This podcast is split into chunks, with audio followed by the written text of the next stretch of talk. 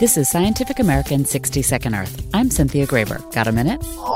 Worldwide, rainforests are slashed for agriculture and logging. When a plot of land is used up, it's often abandoned, which should allow the rainforest to regenerate. But along with roads and buildings comes lighting, and the artificial light may hamper forest regrowth because fruit eating bats that ordinarily leave behind a rich trail of seeds may decrease their feeding in lit areas. That's according to a study in the Journal of Applied Ecology. Researchers looked at captive bats able to feed from a dark compartment or one dimly lit, and the bats took twice as much food from the dark space as from the lit one. The researchers also monitored wild bats that fed on 14 plants ripe with fruit.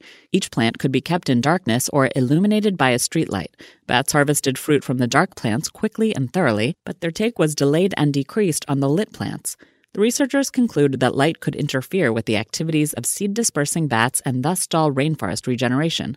They recommend that artificial outdoor light in deforested tropical areas be restricted so that bats will eat and let the seeds fall where they may.